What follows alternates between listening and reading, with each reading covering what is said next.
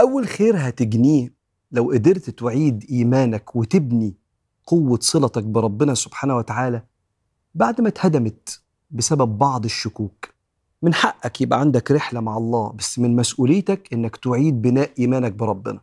أول خير هتجنيه هو إحساس المعية والسند والطمأنينة. أنت لو في بيت بني آدم حاسس إنه مش مرحب بيك مش هتبقى مستريح. ولو في مكان حاسس إن صاحب المكان قريب منك وبيحبك أنت بتشعر كده بشيء من الترحيب والقبول. ولو في مكان حاسس إن ملوش صاحب ممكن دايما يبقى فيه خوف من المجهول. بيعمل إيه الشخص اللي مش مؤمن بوجود ربنا لما يخاف؟ لو الطيارة اتهزت بيه في السماء بيعمل إيه؟ بيقول يمين.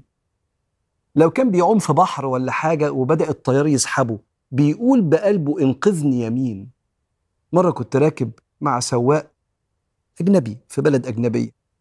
فما أعرفش شافني ماسك سبحة كده فبيقول لي أنت بتقول إيه؟ فقلت له بالإنجليزي يعني بقول لا إله إلا الله. قال لي أنا مش مؤمن بربنا. قلت له أنت مؤمن بمين؟ قال لي مؤمن بالناس. الخير اللي في الناس. أنا الحقيقة وقتها يمكن أكون ما قدرتش أتكلم قوي غبت كده. غبت في الوجع اللي ممكن إنسان يبقى مؤمن بخيرات الناس لو حد غدر بيه ولا أذاه. ولا داس على رقبته ولا ظلمه ولا اعتدى على أماله. إحنا لما بيحصل لنا كده في الدنيا بنقول يا رب الحقنا يا رب. ولو ما عرفناش ناخد حقنا في الدنيا بنقول في يوم قيامة. ربنا سبحانه وتعالى ينتصر للمظلوم. إحساس الوجع والوحدة أنت لما تعيد بناء إيمانك بربنا لأ إن شاء الله أنا مع الله وربنا معايا دايما. وكفى به سكينة وطمأنينة. حاجة التانية هتحمي توحيدك في قلبك التوحيد اللي من أجله خلقت الدنيا كلها. أيوه يا جماعة الدنيا خلقت عشان نوحد ربنا سبحانه وتعالى. ربنا نزلنا للأرض دي عشان نتعرف عليه عشان لما نشوف صفاته نحبه. فلما نحبه نبقى بنطيعه وإحنا مطمنين ومتأمنين بيه. أيوه ما هو من أسماء الله السلام المؤمن. المؤمن هو من تشعر بالأمان معه. ومش هتعرف تشعر بالأمان مع حد أنت مش مصدق وجوده أو شايفه بيظلمك فزعلان.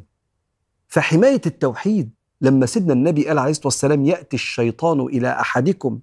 يقول من خلق الأرض من خلق السماوات. حتى يقول من خلق الله. فإذا جاءكم كأنه بيقول احموا اللي في قلبكم. فإذا جاءكم فقولوا لا إله إلا الله. آمنت بالله ورسله. والنبي قال كده عليه الصلاة والسلام جددوا إيمانكم بلا إله إلا الله. كلمة التوحيد دايما باستمرار تبقى بتقول لا إله إلا الله جددوا إيمانكم. قلنا يا رسول الله كيف نجدد إيماننا؟ قال قولوا لا إله إلا الله. أيوه حماية ده في قلبك هو حماية ليك. ربنا مش محتاج حاجة ولا محتاجني ولا محتاج لك. إحنا اللي محتاجين لربنا. محتاجين إحساس إن الكبير بيحبنا ومعانا.